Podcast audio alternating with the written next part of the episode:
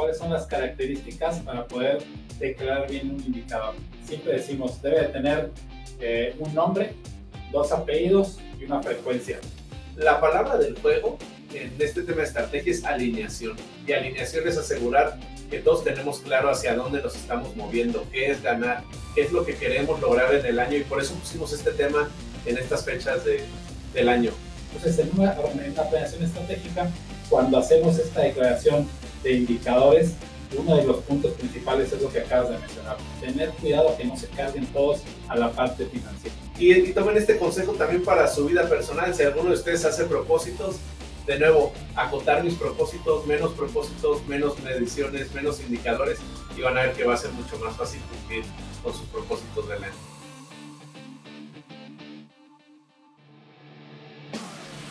Por los equipos que buscan alcanzar resultados extraordinarios, por los líderes que quieren cumplir sus metas tomando en cuenta la de sus colaboradores, por quienes buscan un desarrollo personal y profesional que los impulse a un mejor futuro, por los que trazan la ruta de su desarrollo para lograr la excelencia, y por ti, que buscas inspirar una transformación en tu comunidad.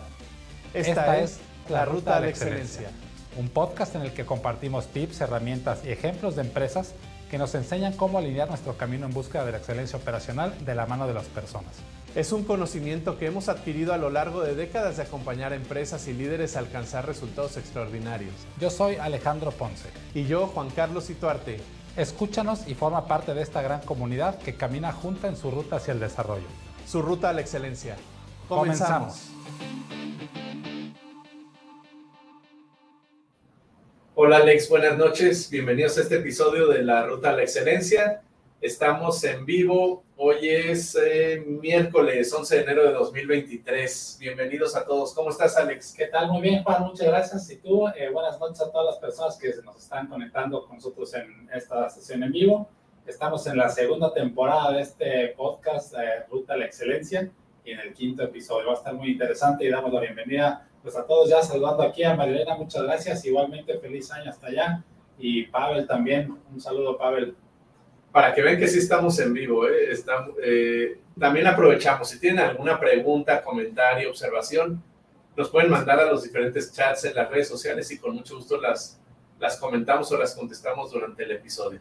Pues antes de arrancar, Alex, ¿por qué no nos platicas un poquito de por qué creamos este, este podcast de la Ruta a la Excelencia. Claro, Juan, ya la segunda temporada, este, en la primera tuvimos unos números muy interesantes, ya gracias a todas las personas que nos pueden eh, ver en otros países, ya estamos en 21 países, eh, subimos 500% la audiencia en el 2022, entonces estamos muy contentos de poder compartir con ustedes y precisamente uno de los grandes objetivos o el principal objetivo es esto, ¿no? Compartir con ustedes, con las empresas, cuáles son los errores comunes en diferentes temas hacia la excelencia, pues para que no se tropiecen con las mismas piedras. Y después también darles algunos tips de cómo mejorar y cómo hacer cosas distintas para alcanzar resultados pues diferentes. Entonces ahorita vamos a entrar en el tema del día de hoy, que son eh, indicadores estratégicos, cómo declarar el éxito.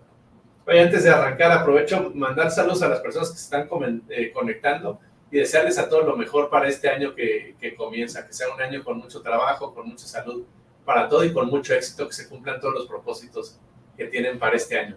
Entonces, ¿les parece? Vámonos a los errores más comunes.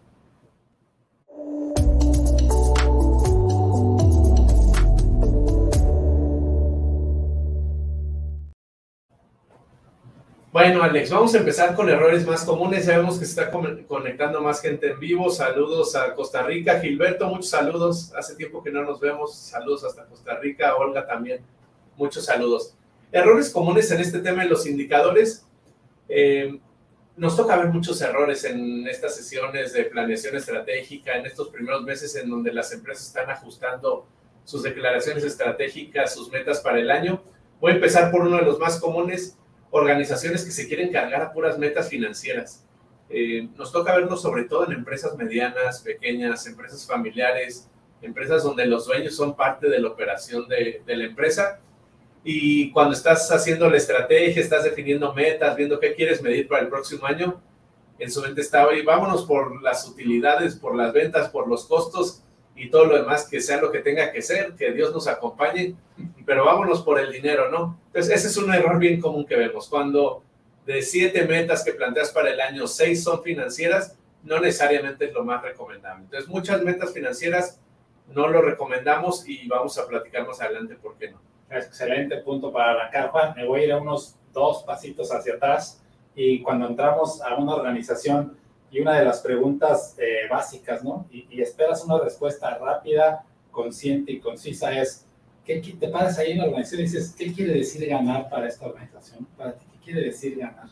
Entonces, cuando las personas no contestan o no saben qué contestar, quiere decir que no hay indicadores estratégicos bien declarados, ¿no? porque ahí es donde vas a declarar el qué es ganar para la organización. Entonces, cuando vas a tú a las empresas y preguntas qué quiere decir ganar aquí, te dicen, pues vender más, hacer las cosas con calidad, entregarle al cliente, y esas, como decimos, se quedan ahí en sueños, sueños operacionales. Entonces, ese es un punto fundamental, que en tu organización, cuando alguien te pregunte qué quiere decir ganar, voltees a ver los indicadores estratégicos. Ahí es donde declaras el éxito al menos de un ciclo anual. Entonces, otra vez me regreso y te dicen, ¿qué quiere decir ganar en esta organización?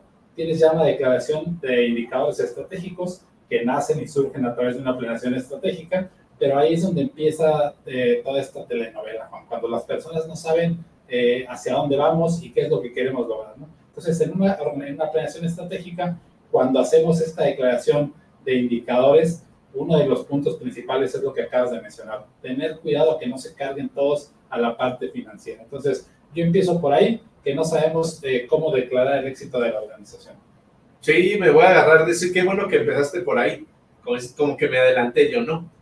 Errores comunes también que vemos, organizaciones que no están acostumbradas a medir. Hoy en día todavía nos encontramos empresas eh, de nuevo, principalmente medianas, pequeñas, pero también hay empresas grandes que no son muy buenas midiendo. Por X o Y razón, porque nos dicen, es que mis procesos son muy complejos, es que no me gusta que la gente se entere de los detalles de los resultados de la organización, es que no tenemos los mecanismos para extraer la información de los procesos y poder generar indicadores. De nuevo, por X o Y, la empresa no está acostumbrada a medir y entonces el error, como decías Alex, bien común que cometen las organizaciones es plantear objetivos con enunciados muy generales y, metas con enunciados generales que después no tienes forma de, medirlo. Ejemplos que nos ha tocado ver comunes, que dicen, este año queremos crecer o queremos ser los mejores o queremos ser los más grandes o queremos ser líderes. Les preguntas, bueno, ¿y cómo vas a medir que eres el mejor o cómo vas a medir que eres el líder o cómo vas a medir que eres el más grande? Y ahí es donde empiezan a patinar, ¿no? Entonces, si no tengo mecanismos de medición, si no tengo indicadores claros y forma de medir ese indicador, estamos también ahí con una gran oportunidad en la empresa. Sí, ese, está eh, claro y también es una recomendación que siempre hacemos, ¿no? Tengan cuidado si no sabes cómo medirlo, ese no es un indicador estratégico para ti. Ya lo tocaremos un poquito más adelante en los tips y en las herramientas, ¿no? Eh, voy a tocar dos que van a ir un poco de la mano, Juan. Si me das oportunidad, luego te enojas de que menciono dos al mismo tiempo. Hoy vengo de buenas. hoy no me va a tocar reaño. Entonces, ahí van dos, ¿no? Número uno, necesitamos identificar cuáles son, nosotros le llamamos KRIs, ¿no? ¿Cuáles son los KRIs a diferenciación de los KPIs? La R viene de los resultados, ¿no? Son indicadores clave de resultados. Y la P viene de performance, que es desempeño en español. Entonces son, son dos indicadores que se tienen que manejar de forma distinta, se administran de forma diferente, se monitorean, se impactan de manera distinta. Entonces, si las organizaciones no entienden cuál es la diferencia entre KRI y KPI, o si ustedes ven una lectura por ahí van a encontrar los términos de leading y lagging. Eh, si no entienden esa diferencia, desde ahí empezamos con problemas para definir los proyectos, los indicadores estratégicos. ¿no? Recuerdo que como definición así muy general, los indicadores estratégicos son aquellos termómetros que nos van a decir si nuestra estrategia se está ejecutando de manera adecuada. simplemente es un termómetro que te va a decir si tu estrategia se está haciendo bien o se está haciendo de manera incorrecta y al mismo tiempo ese es el, el que queremos lograr, ¿no? Ese es la, el, éxito que estamos, que estamos declarando. Y entonces de la mano viene otro error muy, muy común. Las empresas a veces piensan que es un concurso de a ver quién mide más cosas, ¿no? Sí. O sea, de repente piensan que entre más cosas midas, pues más control tienes y más puedes mejorar. Y eso es un error muy, muy grave. Es como una curva, ¿no? O sea, llega un momento en donde el número de indicadores estratégico es óptimo, se empieza a aplanar, pero de repente ya son tantos que el desempeño baja, porque no los puedes administrar, no los puedes comunicar. Si tú le pides a las personas que se, que se aprendan 250 indicadores, pues es casi imposible, ¿no? Nadie se los va a aprender. En cambio, si tú tienes un abanico entre unos 7, 10 indicadores, es mucho más sencillo impactar los resultados. Entonces, ese es un error muy común, no identificar entre indicadores de resultados y de desempeño y la otra que tengas demasiados en tu organización. Sí, no querer mejorar todos, todos los años, ¿no? Y ahorita que decías los números, eh, mantengan en su mente 7, un número mágico de cantidad de indicadores que recomendamos para tener para un año. Y cuando decías 250, de repente puede sonar exagerado, pero de verdad hemos encontrado organizaciones que sí tienen scorecards de 200 indicadores y normalmente su justificación es, es que cada año le vamos agregando uno, dos, tres, cinco y luego le agregó cada departamento otros dos y así se nos fue haciendo más grande. Pero no se preocupen, ya los tenemos aquí en el scorecard, entonces lo tenemos controlado. E, eso no funciona y, y de nuevo, tener mucho te desenfoca. Una recomendación que da la mano de eso, Alex, es entender para qué queremos medir o para qué queremos plantear ciertas metas de la organización. Y aquí la recomendación es la explicación o la respuesta a esa pregunta es de acuerdo a nuestras prioridades y a nuestras líneas estratégicas. Y pensemos también como personas, no solo como organizaciones. Si yo, como muchos que seguramente nos están viendo, todos los años nos proponemos este, mejorar la salud, bajar de peso, dejar de tomar cosas, este, eh, ser mejor amigo, ser mejor papá, ser mejor hermano, ser mejor hijo, ser mejor de todo, lo más probable es que no lo vas a lograr. Entonces tenemos que enfocarnos a qué queremos lograr, para qué queremos lograr este año eso, y ahora sí seleccionar los indicadores que nos lleven a, alcanzar eso. Si queremos pegarle a 100 cosas en un año, a 50 cosas en un año, de verdad no lo vamos a lograr. Sí, y es importante que esté totalmente permeado con toda la organización, que, que la idea se compre por, por, todos los niveles, de que menos de más, ¿no? perdón, más de menos. Sí, hay, que hacer, hay, que hacer, más cosas de menos indicadores. Uh Esa es una clave bien importante para tener mejores resultados y alcanzar números que antes no habíamos podido alcanzar. Entonces, si te enfocas, y a nos ha tocado organizaciones ¿no? que son de tamaño mediano y se enfocan en cuatro, cinco indicadores máximo y entonces toda la organización está persiguiendo esos cuatro o cinco números. Y eso va a tener mucho mejor resultado a tener gráficas y gráficas que de repente la gente ya, ya no entiende. Eh, otro error bien común, pareciera sencillo, de repente nos dicen, oye, eso es como de primaria, y sí, realmente sí, yo creo que es hasta tal vez nivel un poquito más abajo de primaria, pero es cómo construyes el indicador. De repente se nos olvidan cosas tan sencillas como la unidad de medida, ¿no? Dices, oye, hoy quiero alcanzar ventas de 3.500. ¿Y 3.500 qué? Litros, kilogramos, dólares. Entonces, la gente a veces lo da por sentado, ¿no? Lo da por sentado que te dicen, no, dije, pues es obvio que son toneladas. Pero tú vas y preguntas con la gente y realmente no tienen claro estos temas de unidad de medida, con qué frecuencia se va a estar monitoreando. Entonces, esos son errores también muy, muy comunes, ¿no? Y ahorita les damos unos tips de cómo construir una declaración importante en cuanto a los indicadores para que no puedan caer en estos tipos de errores. Alex, se nos pasa como siempre volando el tiempo. Entonces, si te parece, vámonos a recomendaciones y algunas buenas prácticas que pueden asumir en sus organizaciones.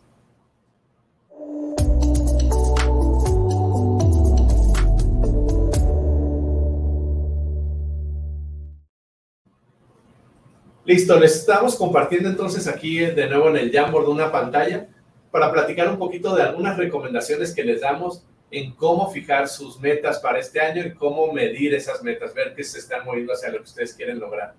Primera recomendación, aquí pueden ver en el tablero en la parte superior tenemos cuatro categorías.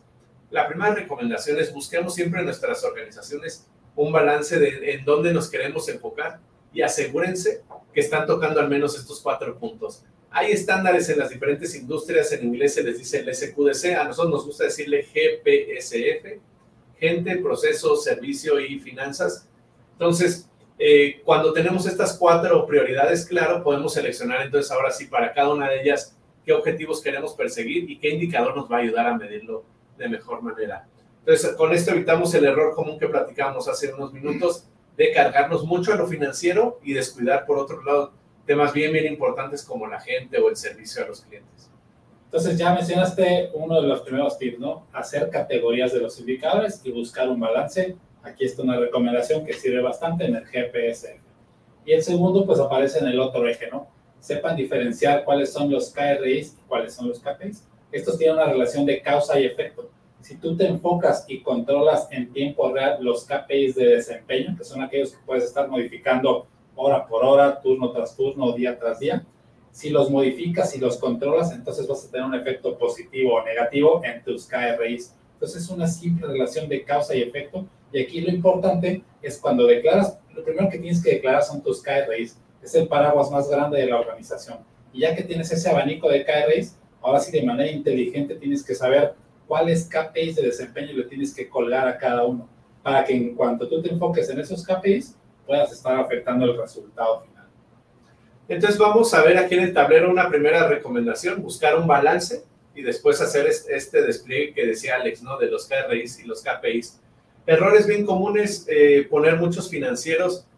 ¿Por qué se comete el error? Hace rato les decía, los dueños, los directivos, obviamente están pensando en las finanzas de la organización, en los resultados que tienen que presentar, ya sea a un consejo, a unos dueños, a un corporativo. Entonces aquí en el ejemplo les estoy poniendo, eh, les decíamos hace rato, número mágico, siete indicadores y de estos siete indicadores, cuatro tienen que ver con finanzas, ¿no? Tiempo muerto, el, dinero, el, perdón, el, el costo de nuestro tiempo muerto, el costo de los fletes, el costo del scrap, el porcentaje de utilidad. Una recomendación. ¿Qué es lo que más nos duele este año? ¿A qué le queremos dar prioridad este año? No tiene que ser forzosamente siempre el porcentaje de utilidad. Si yo digo, hoy este año quiero que nos enfoquemos todos en el scrap, entonces bajamos la utilidad, bajamos los fletes, bajamos el tiempo muerto dejamos que nuestro indicador financiero prioritario sea el scrap y con eso ya le estoy dando oportunidad a los otros dos temas de tener suficientes metas y suficientes indicadores para el año. Voy a hacer un comentario aquí, Juan. Entre mayor visibilidad le demos a este indicador, más atención va a tener en toda la organización, más cascadeo, más proyectos amarrados a ese indicador. Entonces, como dices, Juan, si Scrap en este ejemplo es la prioridad de este ciclo anual, dejemos ese como el indicador más importante financiero entonces, todos los proyectos, todas las decisiones que tomemos van a ir enfocadas en el Scrum. Entonces, se le da mucho mayor visibilidad en toda la cadena de responsabilidad y te aseguras que la gente lo entienda, lo memorice, aprenda cuáles son las metas y de ahí se desarrollan diferentes proyectos. Oye, un temor que tienen siempre las organizaciones es, oye, ¿eso significa que ya no le va a poner atención a los fletes o que ya no le va a poner atención al tiempo extra o a la utilidad? No, sí le vas a poner atención. Lo único que estás declarando como organización es, Queremos que esta sea nuestra prioridad y queremos alinear a toda la organización a estar buscando cómo ayudarnos a mejorar en este tema que queremos mejorar en el año. Entonces no se espanten de, oye, son muy poquitos, ¿cómo le vamos a hacer? Alcanzan, eh, no se preocupen. Entonces, ¿por qué no nos platicas, Juan, qué tenemos aquí en la, en la pantalla? Vas a pues, jugar memorias, un rompecabezas. Vamos a hacer un rompecabezas de Arbitria, ¿no? Aquí tenemos eh, mezclados KRIs y KPIs. Entonces, si te parece, Alex, podemos ir acomodando eh, en el tema de la gente cuáles podrían ser KRIs para un año y cuáles no deberían ser eh, metas porque son más bien KPIs.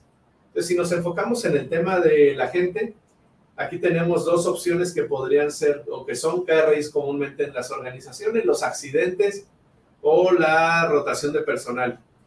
Y tenemos KPIs también. Entonces, aquí, aquí la, pregunta, Juan, es, porque ya declaramos que uno de los KRIs importantes para este año, siguiendo este ejemplo, es rotación de personal. Probablemente nos está doliendo mucho, eh, perdemos productividad, generamos tiempo extra, etcétera, porque tenemos eh, un alto nivel de rotación. Lo colocamos como KRIs. Entonces, ahora sí, la pregunta es, ¿en dónde nos enfocamos todos los días, hora por hora, día por día, turno tras turno? para que esa rotación se empiece a pintar de color verde. Esa es la, pregunta que necesitamos explorar respuestas para ver qué indicador de desempeño, el que es de todos los días y podemos controlar, lo podemos colocar como un KPI y ahora sí toda la gente se enfoca para desarrollar proyectos alrededor de ese indicador.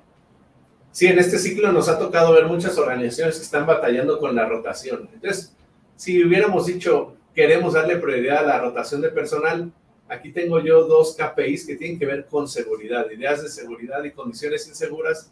Tal vez podríamos decir, oye, ¿por qué no mejor en lugar de medir condiciones inseguras, vimos el porcentaje de rotación en el personal de nuevo ingreso? Porcentaje de rotación en los primeros 30 días, ¿no? Por ejemplo. Y este ya se convierte en un KPI que nos va a ayudar a mejorar nuestro KRI de la gente. Eh, y de nuevo, si mi problema, si lo que me está doliendo, si lo que quiero enfocar toda la organización es el personal de nuevo ingreso, yo podría decir en algún caso que este fuera mi, mi KRI y que este ya no apareciera aquí, pero de nuevo es que le quiero comunicar a la organización como prioritario, como área de enfoque para, para el año. Y, otro punto, Juan, que va un poquito de la mano con errores y ahorita los tips que estamos dando, ¿no? También es muy común ver en organizaciones que, que quieren colocar indicadores estratégicos porque son los que están de moda, porque son los que todas las empresas miden y porque el librito que compré ayer este, en el aeropuerto es lo que dice que hay que medir. Entonces tengan mucho cuidado, ¿no? Y un caso específico es el que acabas de colocar ahí, justamente, ¿no? El OE es un caso eh, clásico en este tema y nos ha tocado escuchar en sesiones de planeación estratégica que nos dicen, es que yo escucho mucho que afuera miden el OE y cuando voy a una carne asada escucho el OE, entonces pues ya por eso lo puse ahí y aparte en el libro que compré ayer es lo que menciona. Cuando ni siquiera saben cómo funciona el OE, cómo se mide, cuáles son sus componentes, entonces tengan mucho cuidado de que realmente personalicen y tropicalicen al 100% los indicadores para el nivel de madurez de tu operación. Ah, si hablamos, por ejemplo, ahorita hablabas de tiempo muerto. Si está muy complejo, vete a lo más básico, ponte a medir eventos, eh, cuántas veces tu máquina para en el día. Vete a medir lo más básico y ese se convierte en tu KRI porque es lo que merece el nivel de madurez de tu operación.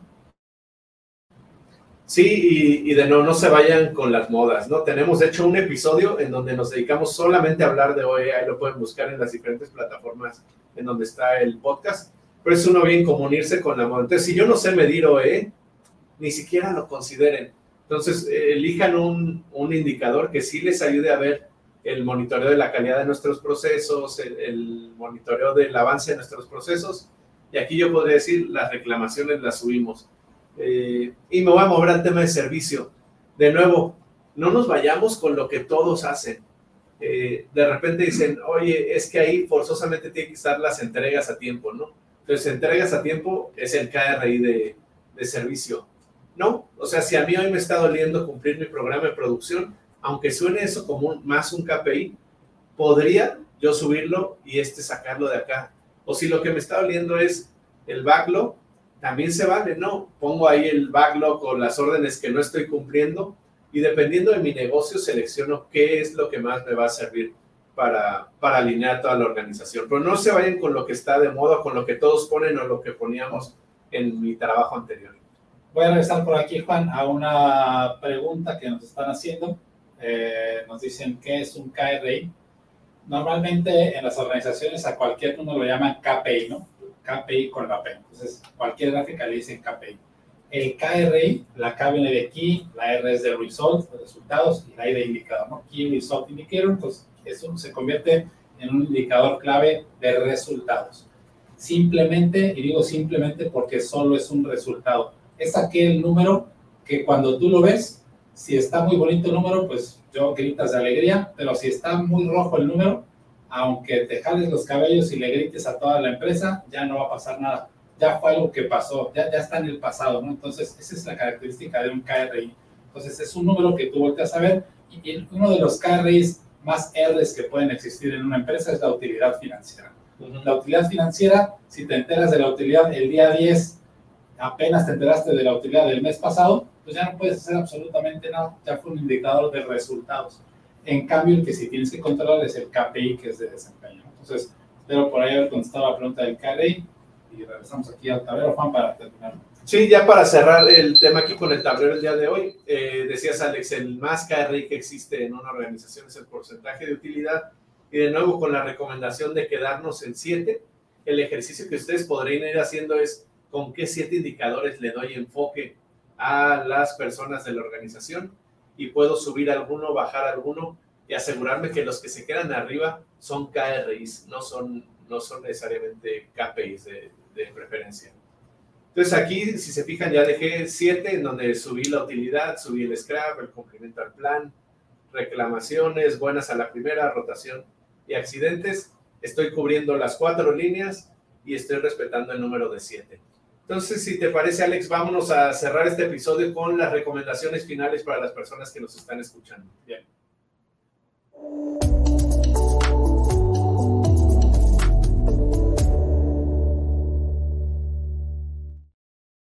Primera recomendación, eh, cómo construir un indicador, ¿no? Y este puede ser tanto un KRI como un KPI, pero ¿cuáles son las características para poder declarar bien un indicador? Siempre decimos, debe de tener eh, un nombre, dos apellidos y una frecuencia.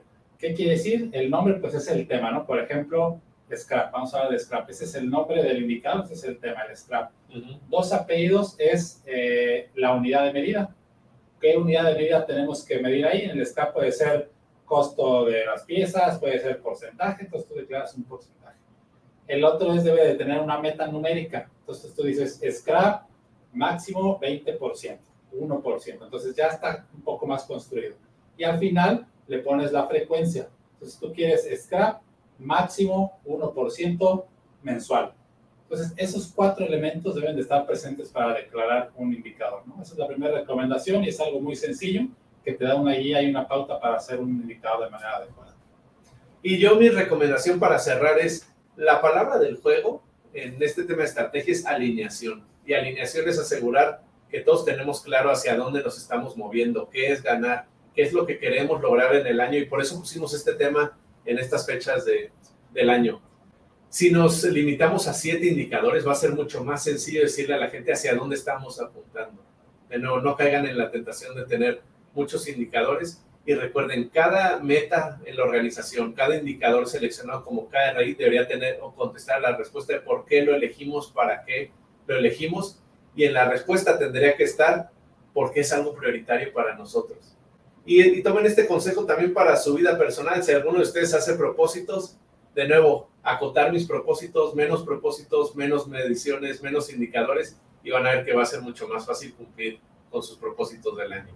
Y último comentario, Juan, para cerrar, eh, los reto un poquito, ¿no? Los reto a que vayan a sus organizaciones eh, de regreso mañana y empiecen a hacer esta pregunta.